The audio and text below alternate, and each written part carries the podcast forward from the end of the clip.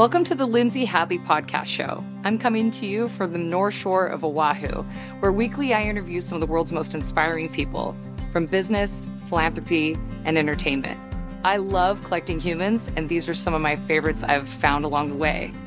This podcast is brought to us by Capita Financial Network. Do you need help with the next steps of your financial plan? Think Capita. Capita is a financial network built around you.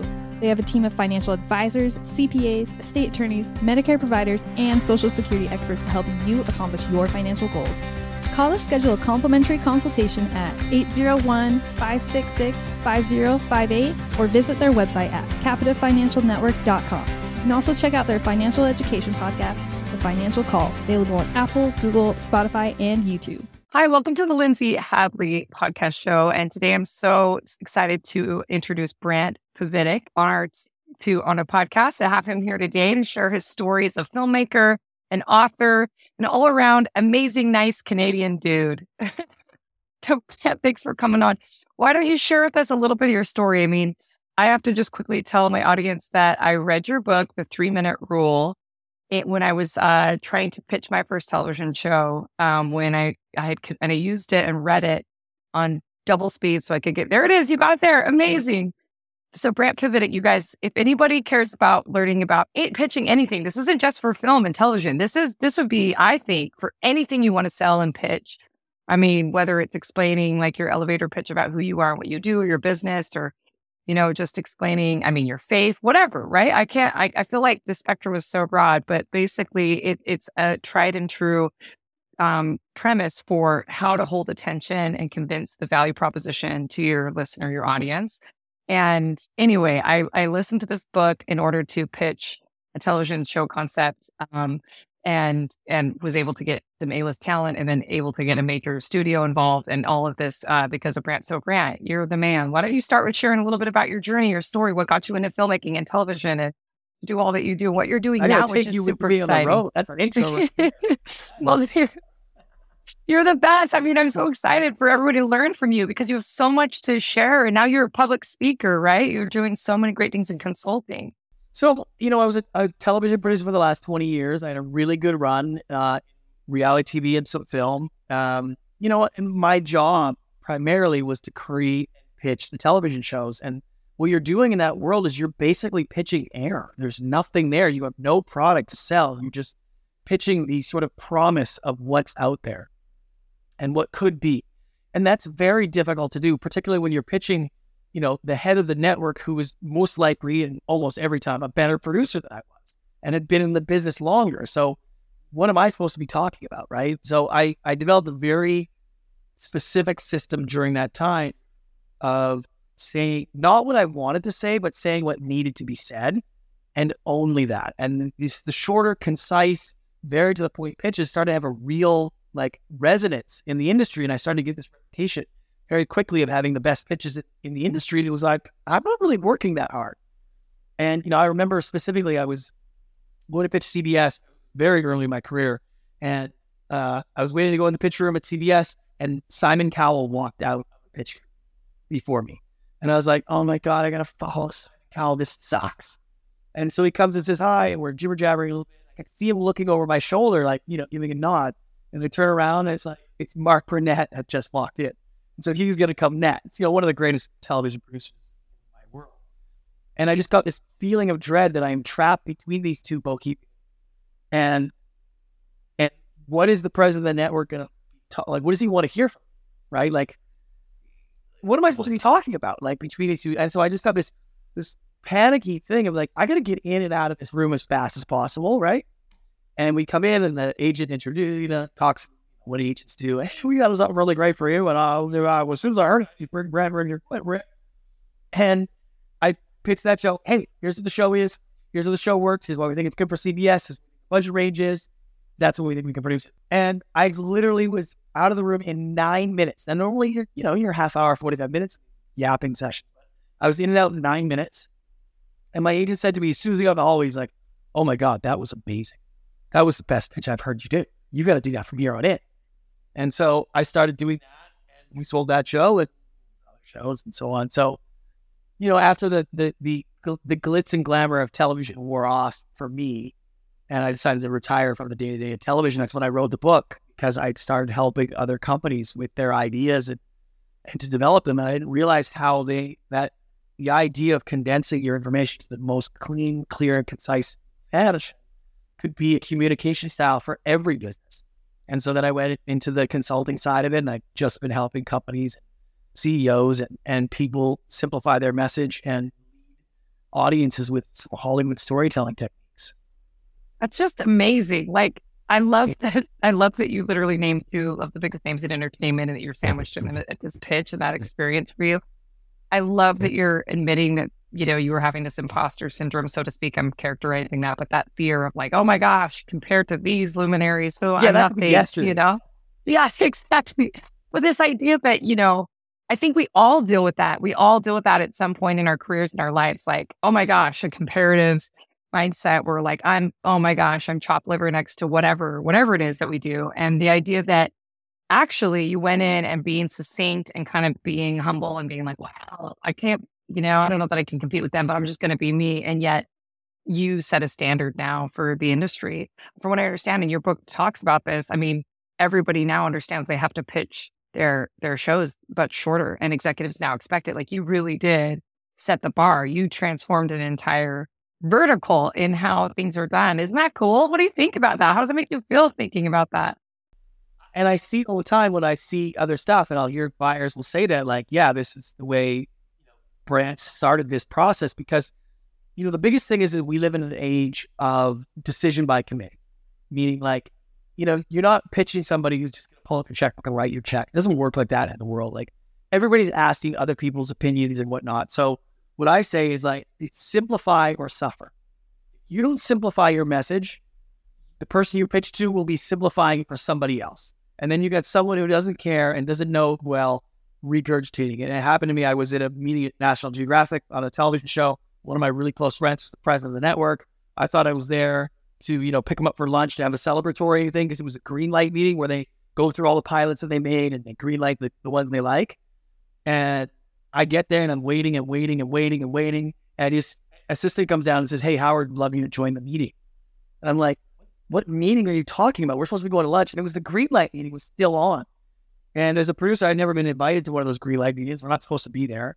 But he comes out in the hall and he goes, Hey, listen, I knew you were down there waiting. I, it, it's not going well. Like I'm, I'm, I'm trying to explain the show, but we went bad in the room. So I just told him to make a pause and why don't you come and explain it and pitch it and like talk about it. And I was like, okay. So I went in there and, you know, I explained the show and it was, it was vicious. There's 30 some odd people in this room and they all wanted to absolutely crap on the idea, right? And that's what happens. And so I listened to him explain it and I was like, what show are you talking about? Like, that's not the one we've been working on. And I realized that, like, if you don't put your information in a format and a structure in a way that somebody else can explain it and maintain the value, you are going to lose the value in it. And that's what I started to do, you know, religiously was like create systems of pitching an idea that you could pitch to somebody else and they would be able to pitch it to someone else. It's not who you pitch to, it's they pitch to that really sort of matters for you. And that was the book trying to really own that down.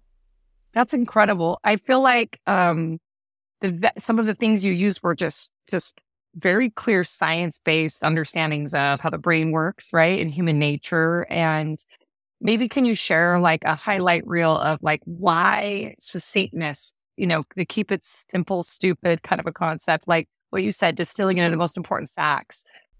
Well, it is there is science behind right? Yeah, but just share whatever you yeah. you know want to share about and, the book. there's a there is a lot of science. It, it sounds yeah, it sounds easy, like that, that sort of thing, just short. It's not really that. There's actually a, a scientific structure to the way human beings categorize information and how we make decisions. And as anybody listening will know, like, how many of you had someone come pitch or present or ask you something and you know yes or no in the first 30 seconds, first 10 seconds that they start talking, you're like, yeah, not interested, right? And so as human beings, we, we make decisions in three compartments.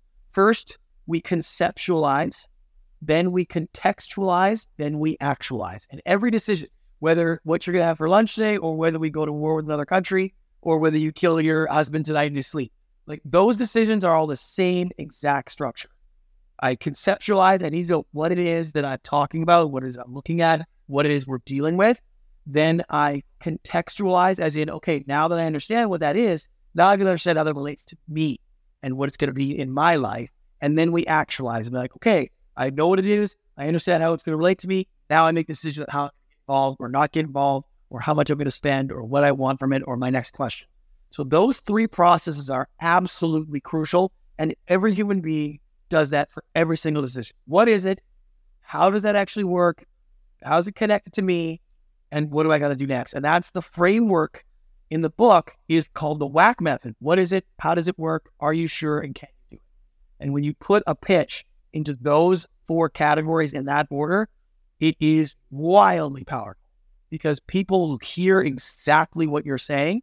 They will understand what it is that you represent and the value you bring, and they will start to act and engage and discuss with you from a place of engagement and not a place from information. When they don't understand, they're looking for information. They're not making good decisions. They're just trying to figure it out. And when they go from a specific place of understanding, that means they want to find out details for them. They're, they're looking to actualize it. So, Brett, I think it's so powerful what you're talking about about how the, how we, you know, you first have to conceptualize something, and so when you're pitching, you have to paint the picture.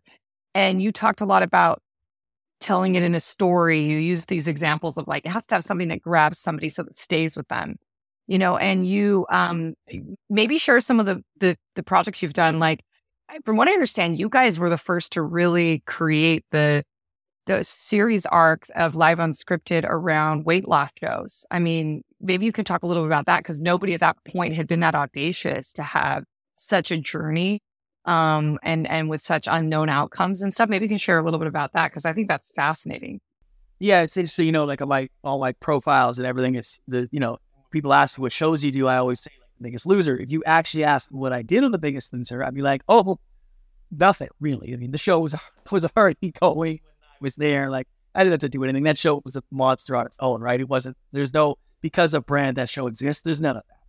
But when I was with the company and I was like, what other weight loss shows are we doing? Like none. Like how is that possible? And so we decided, like, hey, we're gonna corner the market in weight loss on television. And one of the key pieces at the time for me was is I had done a show when I was running the TLC network that was called My 600 Pound Life started out as like a was like a feature documentary type special, and we had uh, you know we're getting two hundred thousand applications for Biggest Loser a year, and there was always every year people that were just too big for the Biggest Loser. They weren't healthy enough. They couldn't move enough. It wasn't like it wasn't safe to have them on. They were just too big. And so we were always like, God, we should do a show with these people, but they're so fat that there's no way to get them. So that's when we came up with the idea of what if we could follow these people instead of being on the ranch for six weeks? What if we could follow them for six months or a year? And a year later, they're going to be fit. It'd be such a spectacular transformation. But then, you know, weight loss is a little too slow for that. And how do you do that? We sort of came up with the idea of taking an entire year of the footage and then condensing it into one episode and filming for an entire year and staggering, right? No one had really done that before. It was sort of a wild idea. And I spent, I don't know, I mean, I want to say a month, it might have been more, trying to figure out how to pitch that. It, it sounds good when I say it now, but that's because I've already, I've already done it. At the time, you know, I'd bring people into the office and try to explain that that was the plan for the show. And they'd be like, what? Who's going to be where with? Is anyone? And nobody can understand it. So, so in into the details of it and the, and the, and, and the nature of it and how it was going to be. And eventually I just got so frustrated. I remember seeing all the post-it notes on the wall and just seeing these highlighted ones that were based in these big bold letters of like too fat for the biggest loser, all of them for one year, one episode, start out and you know, start out fat and thin, you know, biggest weight loss on television. I was like, shit, that's really all I have to do. And I called the head of ABC and I was like, I need to see you today. I got something spectacular. Trust me. He's like, I'll give you 10 minutes or whatever he said. I and he was angry and grumpy that I forced my way in schedule. And, you know, I walked in and that's basically what I said is I want to show you this tape and this guy. Was the guy putting on his socks, pound guy. It's so heartbreaking. And I just pitched that it that simple. You know, it's like these are contestants that are too big for the biggest loser. We're going to follow them for one year. They're going to lose weight. We're going to be with them, trainer embedded in their house. They're going to lose weight over the years. We're going to fill all of them at once. That's each one into one hour. They started the episode fat. They're going to end the episode thin. And I said I was like, you might not even have your job by the time we get this all the years. It's going to take 18 months to film. So I don't, that's the show. And, and, and just like, I just laid it all on because I was trying to come up with ways of disguising that it was going to take 18 months to produce. I Finally was like, here it is. And so they bought it. And then that was the door opening for all the other weight loss shows. I mean, just to even think like, you know, by by making something that clear and that concise that it could open up an entire avenue of, of all this creative content and all of this no pun intended but it's so big and it was so outrageous and no like the idea of filming a show for a year and not even getting one episode done and then trying to chop it all up and like how are you going to afford that? Like it was so over the top of an idea that no one had ever even thought of and so the the just the idea that you uh, walk in the room and pitch the entire thing that you've been working on for months in three sentences, no one would have ever believed that. And I remember when I was driving to NBC, they're like, "We're not ready. Why are you doing this? We're not ready." And I was like, "It's we're overcooking." And I didn't even have a finished tape. All I had was one clip of one guy putting on his sock, and it was like, "This is this is the people we're talking about. It's this simple." And I'm like, I'm leaving your office right now. I've already told you what it is. You don't get by that. I'm gonna go sell it somewhere else. That was the that turned like I didn't say that. I didn't mean that, but that's sort of what he like. He's like, well, anybody who says it that cleanly and that simply must have the goods. And it's funny because I I get so many requests from so many companies to, to train their sales force to be more confident, right? And it's like, no, can't train your sales force to act more confident you can pretend to be confident, but everybody everybody sees through that. The only way you have real confidence is in the value you believe you bring to others. If you believe what you bring has tremendous value, you will be confident, right?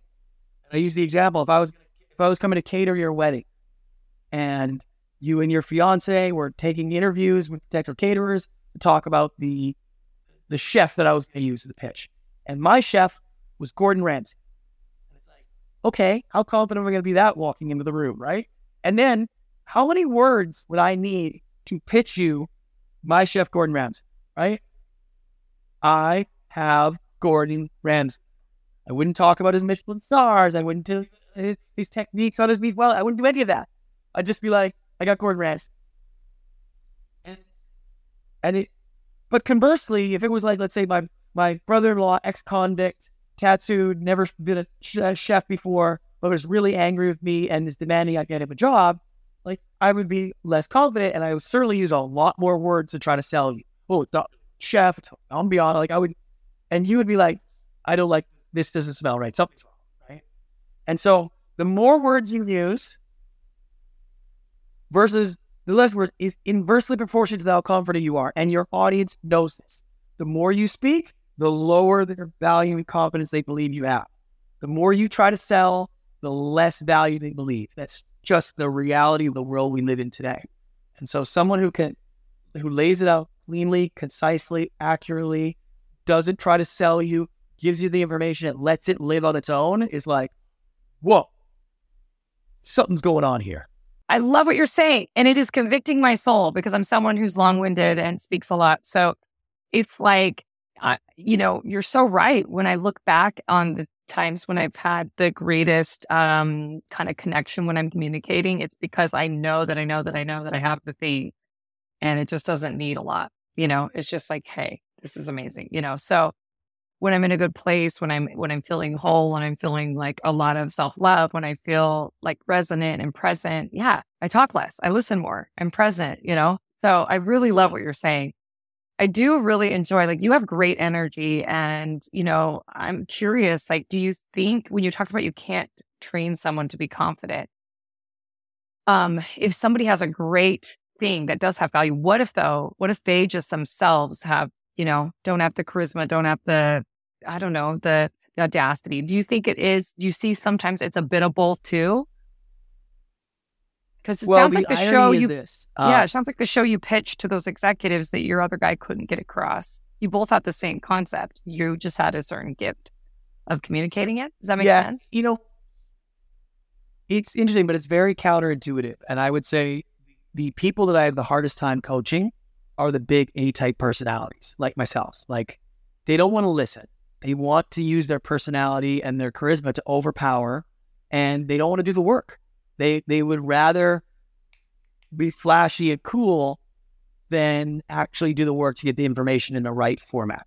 And I've had such good luck in biotech and biomedical stuff, oil and gas, like the scientific spaces on public public companies as well, because they don't want to do flashy promotional stuff. Like, you know, you get a scientist and you tell them that, hey, listen, all I put your information in the right place. I don't care what kind of tie you wear. I don't care if you make eye contact with the audience. It doesn't really matter. Like, it's nice. It's a great bonus. But for the most part, it makes no difference whatsoever. You could almost read it. If it's good and it's well positioned and the information is clean, that's really what people are craving. They've got lots of people in matching suits and doing all the neuro linguistic programming. We've all heard that a million times. That's not impressive. You know what it's like? It's a little bit like now when you get something, you order a package on Amazon, you order a product and it comes in one beautifully packaged in a box and it looks like Apple packaged it. You're like, whatever. Every single product comes in a beautifully packaged box now. Every single one. It used to be only Apple. You like, wow, just the box alone of the new iPhone is amazing. Now it doesn't matter what you order; it comes in a nice package, right? It's the same thing. Like I am like my issues with the neuro linguistic world and all that kind of stuff. It's like, yeah, if you think that those things still work, like you are not paying attention. Like everybody knows the tricks. Imagine, by the way, I don't know if you remember, but years and years we used to train salespeople to use the your client's name. Lindsay, I'm just, oh, how are you today, Lindsay? Lindsay, how are things to you? Lindsay. It's like, could you imagine if someone did that to you today? You'd You, like, you'd know. hell is wrong with you? Yeah, you'd know. said my name over and over again. And it's like, that's the world we live in. If you you lean into somebody in the elevator and be like, excuse me, I, you know, I have an investment opportunity that can make you 10 times your money by the end of the year. Would that interest you? Like nobody leans in and goes, ooh, tell me more, right? Like that's not the way the world works. We, you know, we've been trained so long to use what's called the state improve method. I'm going to give you something that you want, make a big statement. You go, oh, yeah, I want that. Prove back. Would you like to lose weight and still eat anything you want? Oh, yes, Brent, I would. Okay, well, let me show you this new diet plan, right? Like, sure, if you could get a time machine go back to the 1980s, you could, you know, you could use that. But nowadays, people are just skeptical of every single thing that comes through. And I train people how to use what's called the inform and lead method, which is what Hollywood does, right? We we give you the information and lead you to a conclusion. So if you're looking at like my favorite movie, Shawshank Redemption, you know, we don't start the movie with Andy Dufresne escapes from this horrific prison where he's bullied and uh, you know, objectified. Here's why he does it. Like that's spoiler alert. If you haven't seen the movie, but he escapes. So um, so we don't do that, right? We tell you who he is, what he's going through. We lead you through, and at the end, you've seen the movie 15 times. You still want him to escape. Like you want the outcome. I lead you to that outcome. You can't really have another outcome. You don't watch that movie and be like, wish he just stayed in that prison. This is so boring. Like that's the way this world works, right? And you can use that in pitches and presentation communication. You can lead your audience with good storytelling structure and simplified messaging, and they will understand the conclusion that you want to. And it's it's a very powerful method. That is um, so inspiring to me when you talk about how, you know, things of yesteryear that we used in sales tactics and in, interpersonally as human beings are just gone and they've been overplayed and overdone and now we're skeptical. That just resonates. I mean, of course, right? And we've seen all the commercials. We've done it like gross. No, it has to be done different. I mean, the infomercial of this here, for example, is long form um, entertainment, just make you laugh. Like, right? Like you tell about the product by making jokes and like, you know, the Harmon brothers who I work, who I've worked with extensively, who created, you know, Squatty Potty and Poo-Pourri and Purple Mattress and all that. And they, they basically just, they nailed that. But now there's a bunch of Me Too's and a lot of people are copying that model. Right. And we get tired of the same. And by like, the way, like yeah, if you look at the success of that model, like if you look at the success of that model now, you see that walking to camera, single frame shot, making a joke on the of the product. It's like you're kind of, it's already the beginning of an eye roll. It is this close. And in another year, that system will be dead because you'll be like, I've seen this all before. It does not mean the product is clever or interesting anymore. Right? It used to. Now I'm not sure. And soon I'll be like, I'm done with that. And we we just we we the skeptic comes from, oh, okay, I get what they're doing. They're selling me. And they're they're just doing what it's a, it's it's like there's no wonderment there's no surprise it doesn't draw it doesn't lead you like you just said you're not being led anywhere it's like i know what's going on here you're going to make me laugh and tell me the quirky things about this thing dumb and also the jokes are really similar and the products are kind of similar they're quirky products they have to explain and you know what i mean and all that stuff and and you see a lot of brands trying it that aren't quirky products and it really falls flat like here's why this t-shirt's better than all t-shirts and i'm going to make as many jokes as i can about it it's like ugh i'm over this it's also like the long form content so I really think you're right. Like things have a shelf life.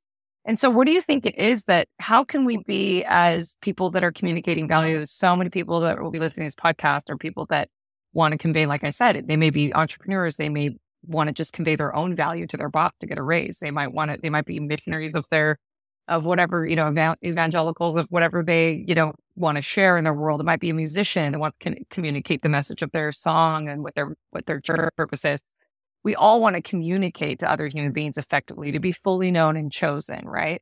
So how what what can we be attuned? What do you think it is about your mindset that helps you see this when other people don't see it? Like kind of my my mentor always talked about what is common sense isn't common practice, you know? Like when you when you said all these things in the book, I was listening to 3 minute rule and I was like, "Oh my gosh, yes. Like why didn't hasn't anyone said it this way? But it's so obvious when it's pointed out so succinctly. And a lot of what you're saying today just has such elegance and, and clarity. But what do you think about your mindset, or how could we look at the world in a way that will that will be um, help us have an open aperture for what's up next? Well, I think the biggest thing is you have to understand that you know your information on an intimate level, and so you have the perfect understanding of value of every nuanced detail every stitch, every piece, every investment quote, like you know those numbers. And so you then assess value as an aggregate of all that information. So that's why it's so good for you. You love it.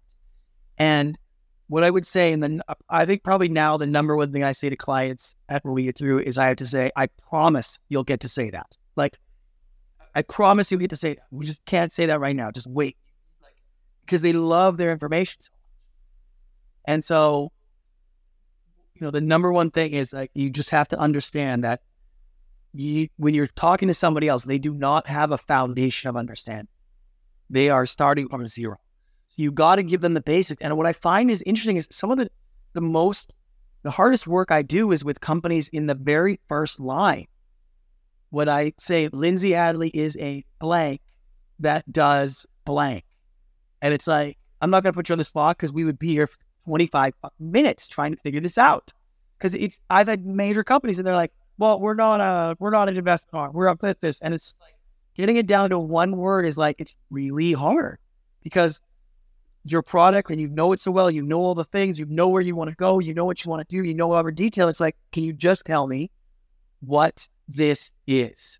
I just got off a of Zoom. It's like we are an auto manufacturer. Okay, because you make an automobile. Can we all agree? And they're like, fine, to 25 minutes. Okay, okay, okay, okay.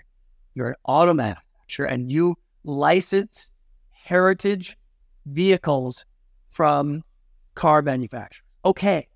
So you're going to take the, the Lamborghini Countach from Lamborghini and license it and go make a modern version. It's like, that's super cool. Just need you to start with, like, you're an automaker, so we understand you make cars, right? Like, they want to talk about value, uh, the prestige, history, and it's like, can we just explain to people what it is? And it's like that's the core message. Just tell people the simplest version. I promise you'll get to say everything else. It doesn't end just in that one thing. There'll be lots of things you get to say. Trust me, just start with the basics. This is what we do. That's amazing. There's so much um, to learn in what you're talking about. And I'm curious, like you, you mentioned earlier that Hollywood, you've got I, I don't know, Mm. disenchanted, jaded. I don't know what your exact term was, but the feeling I got was like it, All the above. the luster wore off of this whole world of entertainment in Hollywood. Can you talk a little bit about that and why and, and like what what you're doing now? Because I'm sitting here like you haven't even pitched me anything about your services, and I'm like, I want to hire you right now. I want to, I want you to work with me uh, to help us better communicate our value at Capita. I want you to help me with making TV and film. I want you to help my dad's business. You know, I, I'm like sitting here thinking of all the people that I want your gifting to, and all you've been doing is showing up with that clarity of like, like you said, the value. But tell tell us and the listeners how they can work with you now, and like what took you to what you're doing now too. the pivotal moment was one of my very first events. I was I was at a bar in Los Angeles. I was pitching I show ideas to my family. They were visiting from out of town. I was telling about the stupid networks that was passing on these amazing ideas and and everybody been drinking and there was a crowd gathering around. I was pitching these cool ideas and this guy came up to me and he says, Hey, can you do this for my clients? Can you show my clients how to do what you do? And I was like, No, I can't train people how to pitch TV shows. He's like, No, I want you to teach my clients how to pitch their ideas and their companies without putting people to sleep. And he ran a, a huge investment bank and he was doing these investment conferences. And, and I happened to be in Florida the week he was having one. I went and saw him and he introduced me to this oil and gas guy. And uh, I sat through his presentation, 23 minutes. It's the worst thing I'd ever seen in my life. And it's a $2 billion company, public company. And I was like, how could anybody want to be involved with someone who's who spoke like? I have no idea what he was even talking about. So, you know, they asked me, "What did you think?" He's like, "Well, I don't know. Can we just can I hear it again? Let me let me give you some feedback. I'll meet one more." time." So they and he said something, and I said after the second one, I was like, "Did you? Just want to be sure. You said you were being able, still able to drill at thirty two dollars a barrel, while the other areas they're laying down their rigs at thirty seven dollars." He's like, "Yeah, because the least." I was like, "It took you seventeen minutes to say that." Like, so we reorganized the slides. It went much better he was like, "Can I hire you to come in and try redo my entire presentation?" I was like, "I, I don't, I got a job." But he, you know, he asked really nicely, and he flew out to Los Angeles on a weekend, and we got on this fancy boardroom hotel, and I spent two days just breaking it down like I would a TV show, and he seemed like he had a great time. Everybody was happy. And two weeks later, he left a voice message on my phone, and he's just like, he was on the verge of tears, and he's just, "You changed my life." I used to dread going out on the road and, and these conversations, and now I'm excited. We completed our reads. My wife thinks you did put something in my food. Like, I'm so happy. I'll never forget what you've done for me. And I was just like, what the hell? Like, no network president had ever said anything like that to me ever before. And I'm like one chromosome away from being a caveman. And so my ego is like, yeah, what's more of that? And so I, you know, you want to make friends in an investment banker, just make them some money. Boom. And he's like, I got more clients for you. I was like, send them my way. So that was sort of the beginning of it. Uh, and now I'm sort of in the mode where I'm trying to, you know, I'm trying to focus on, you know, I'm in the relentless pursuit of enjoyment in my life. I like to help people. I don't sell a course. I don't sell extras. I'm not telling other people how to get rich or do what I do. Just trying to help people communicate better you know, I don't need to sell any more books. Be great sell books. I don't mind if I don't sell anymore. I sell more. Great. But if you reach out to me, you have a question, you want to, you know, you want my opinion, I'm happy to help wherever I can. I love that stuff.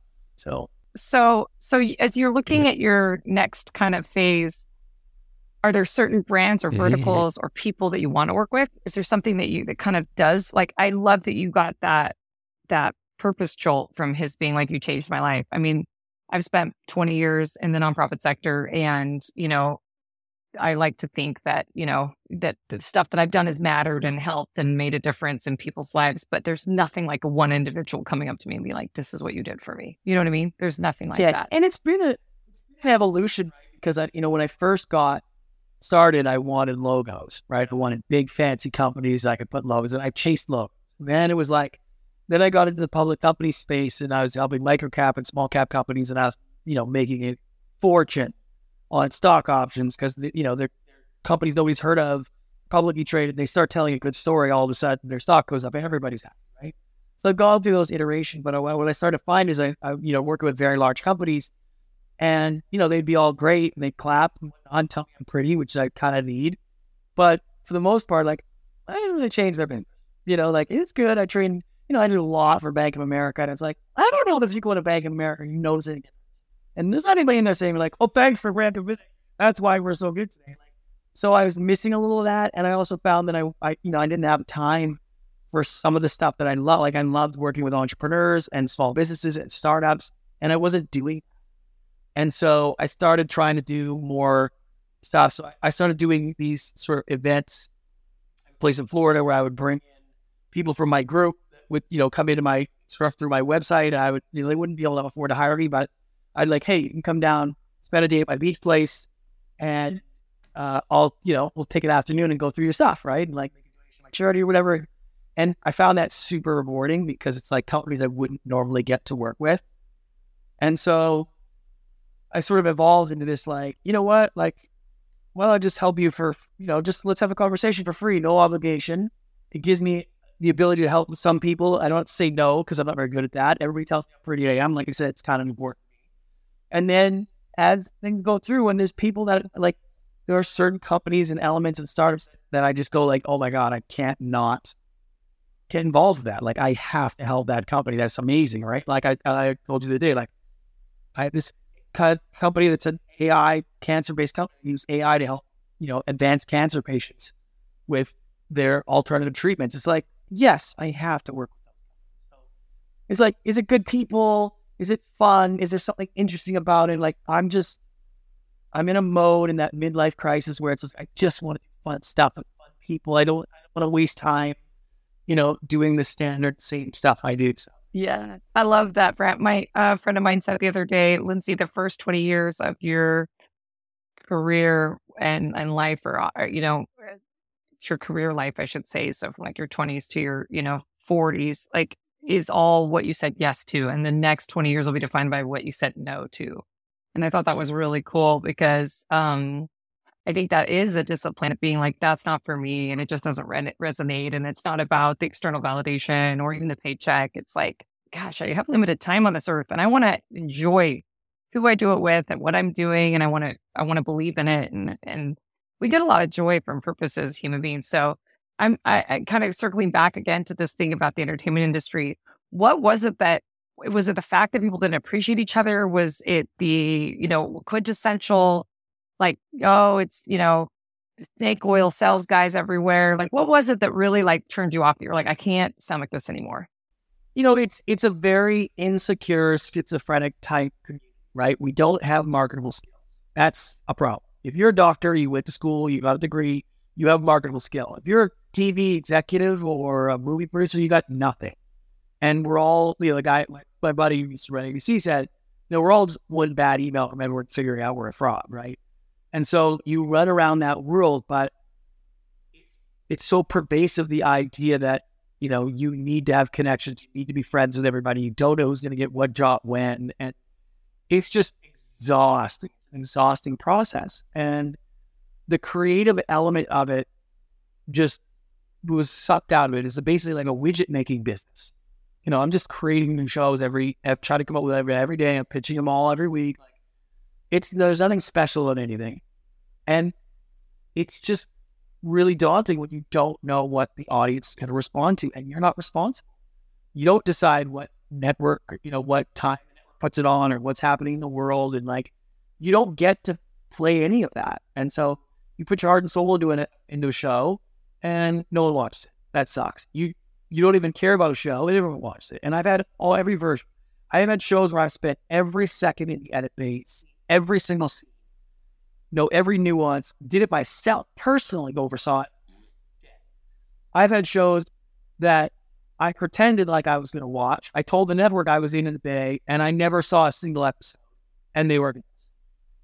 So it's like, and every version of that in between, you're like, what am I doing difference in anything? And so, you know, you just you start to realize you're going from deal to deal, just looking for the bigger deal, the bigger paycheck. You know, I gotta go pitch and you give. I wrote an article for Forbes about it. About you know, I lost my company's biggest deal. It was like I had a huge order for a series, and one phone call they said we're not doing the series anymore, and it was an eight million dollar swing production, and it went from me three million dollars over budget, like over target for that year, to almost five million dollars under target for the year. And there's no time to make that up. It's the end of the year, and the show just went away, right? And so I remember how miserable I was for weeks, and I thought, how is it possible I gave my the power to make me this emotional over to someone I barely know who isn't even at a job that I would have.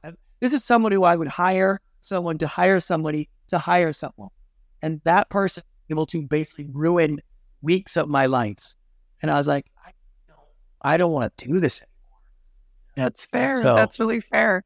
Was there any? I mean, I'm, sitting here listening to you, and I'm like, okay, so I'm getting into the producing world, and I've been making film and stuff, and I'm like, I find, and maybe because it's not my full time job, and I haven't been in, and I'm not dated, and I'm doing it as a moonlighting uh, hobby. Like I sit there and think, but movies have shaped me. Like I text my friend today, he's young, he was a student of mine at the university, and he's an amazing cinematographer, and he hasn't seen a lot of the classics, like you mentioned Shawshank, and right, I love Shawshank Redemption, and Schindler's List and Last Mohicans and Dance with the Wolves and Braveheart. Like he's he's younger. I forget that we're getting old, Brant. This is crazy, right? I'm turning I'm turning 40 this year. And I'm sitting here going, yeah, this this this 20 year old sweetheart kid hadn't seen all of these films that I think like have shaped, you know, the zeitgeist of of the culture we grew up in. And I'm like, you gotta watch these as like a budding filmmaker, right? And so much film can be used to do good. And I'm sitting here thinking about all the people's lives you transformed by helping them lose weight. I mean, does that not weigh up in it when you looked at like because the scale and or i'm sure they were edifying things like most things there's a shadow side and it just got too much for you of the negative or how do you feel about that? The number of people involved in those shows and those movies to get them to be where they're at it's like yeah you can you can take credit for that when it serves you. But in the real world it's like you know it was a great piece of it was a great TV show. I, you know, I made a movie called Why I'm Not a Pokemon Go about my relation with my daughter, which I may have got more mail and and and things that I even did for any of the weight loss shows, just on how you know help people relate to their children and stuff, which was really work to me. I'm really proud of that. But it's like that was outside the business of it, and by the time you do something on a mainstream level and it gets into the marketplace, like you have to you have to stretch to make it be like it was your thing. Even if you wrote it, you know, if you wrote that movie, it's like, okay, all right, I'll give you that one. You know, you did great. But if you were a producer on it or the, like, it's just, it's a village and it's amazing. But what's really hard for people to, to grasp in this world is that what you're talking about, the movies that shape you are iconic one in a bazillion movies, right?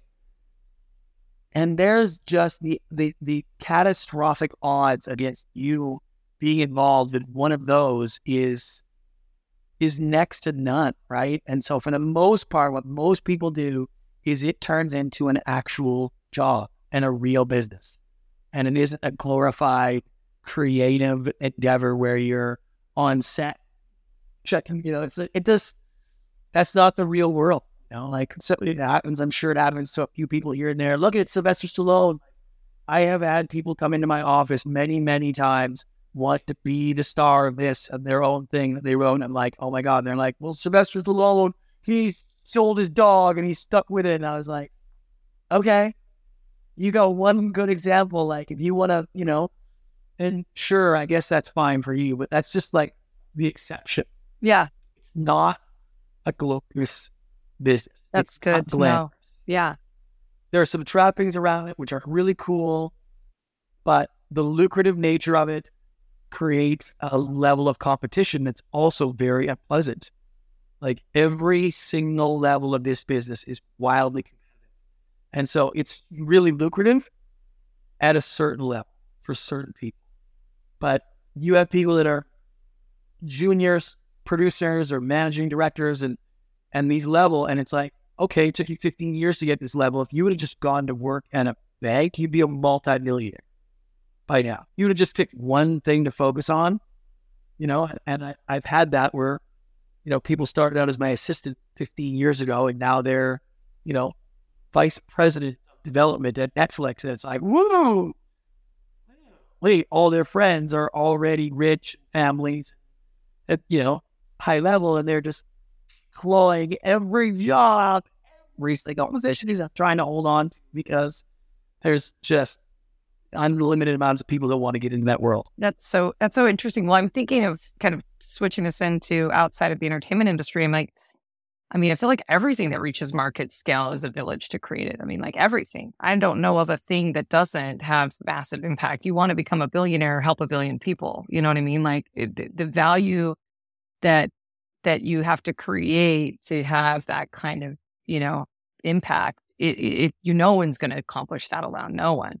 And so, um, you know, and I also just think about any any endeavor, whether you're an entrepreneur, or an author, or a coach, right? Like to really continue to scale it, you have to have people around you and systems and refinement, right? And and you can turn anything into a job. I think what because you know i'm thinking of my friends who are filmmakers and i know exactly what you're talking about when you describe this kind of like cycle where you can see the soul's been sucked out of them but they really started out as like a creative genius and someone who was starry-eyed and a believer you know and then they they like slowly die but like I, have seen that in I've seen that in every industry. Like I see that in every single industry. You can find people who have somehow lost themselves in the chasing of whatever this thing outside of them, and that's where and some people love that. Some people are addicted to it. I remember I did a show called Secret Life of Soccer Mom, and it was basically stay-at-home moms that keep their careers to raise family got a chance to go back and secretly live the life that they would have had had they stuck the job. And it was like this thing born well, to my wife. Cool idea.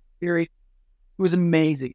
And I tried to get it made for a long time, couldn't get it made.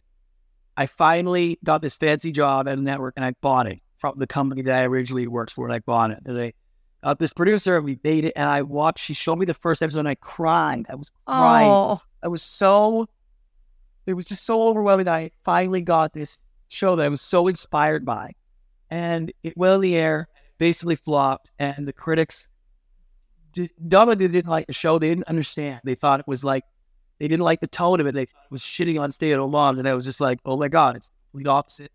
And it was devastating. And I was just like, oh, ah, yeah, you know. and so some people are addicted to that process, right? They will go through hell. Yes. that one moment where they get the shine. I'm just like, you couldn't yeah, handle it. Yeah. You're like, no. Yeah. I don't, I don't want. And you know what I mean? Like, nah, I don't. I, I want to feel good more often. Yeah, that's I, so I, fair. That's so wanna, yeah. fair. I don't want to put my the stuff and having, you know. And what I found I do stuff on my own, I control all that. Yeah, yeah, so, that's true in business too. I feel like as I as as I've matured as a professional, you know, the more that you can be like, um, I'm not handing over my power or having blind faith in some random person. Like, you know, Either you find a system mm. that is absolutely winning, like, you know, just people in a thing that has real there there and then you attach yourself to it, or you you hold you hold some things that you have to control, you know, and those are usually the things that really are successful. And there's a lot of you know, that, a lot of variant factors that can play where you don't have control. That's where things can really increase the risk, right? So, so as you're a dad, you said of three kids, and and and you said you're so you this show inspired you about your wife as a stay-home mom. Has she been a stay-home mom through all of your career journey? And tell me a little about your family and like what you guys are about. We moved down to the United States from Canada. You know, she couldn't get a work visa, so it was that it was that move from being a high level career woman to full time stay. We had one kid when we moved; she's pregnant the second, and then you go from that to a stay at home like really with three young ones at home, it's, it's a big transition. And so watching her wrestle with all of that was the inspiration for that sort of show. So, but you know, like Canada, people always ask me to go back to Canada. I was like, only if I could leave again. And it's like, I'm, you know, I'm not, I'm Canadian by birth, but America is what gave me everything in my life. And Canada was a pain, was just basically a pain. Every day of my life was a struggle you know, for the first 27 years that I lived there, it was just like, just nothing worked. And I moved to Los Angeles and everything worked. And relationships and people and the tone and attitude, everything just fit. And this is where my people were. So I think that's a big thing for people as well. Is like, you know, you, you have to find where your people are. And because you grew up somewhere, because you're at some place, it doesn't mean that that's where you have to stay. You know, if you find your people, it, it really unlocks a lot about who you are and what you could be. Totally. Gosh, that's so true. And I think um, sometimes people have a lot of loyalty to family or origin or history or whatever, and that can be a beautiful thing for them. But other people, it's like you can pave your own path and find your tribe and and jettison what was, and It's a pretty cool thing, like the sanctity of choice. But um, I'm realizing we're like right at the top of the hour. You've been super gracious, um, Brant, and I love talking to you. I'm like dying to work with you more. I'm so excited. Um, so what what's any last things you want to share with the audience or anything you want to say that like, you know, parting words of wisdom to the soul? Yeah, it's like you said. Always remember it's only what needs to be said, not what you want to say. Mm. Right. I know you want to say everything. Focus on what needs to be said to get your point across. Woo. And there you go. Thanks so much, Brant. Thanks for being on the show. Appreciate you. Do you need help with the next steps for your financial plan? Think Capita. Capita is a financial network built around you. They have a team of financial advisors, CPAs, estate attorneys, Medicare providers, and Social Security experts to help you accomplish your financial goals. Call to schedule a complimentary consultation at 801 566 5058 or visit their website at www.capitafinancialnetwork.com. You can also check out their financial education podcast, The Financial Call, available on Apple, Google, Spotify, and YouTube.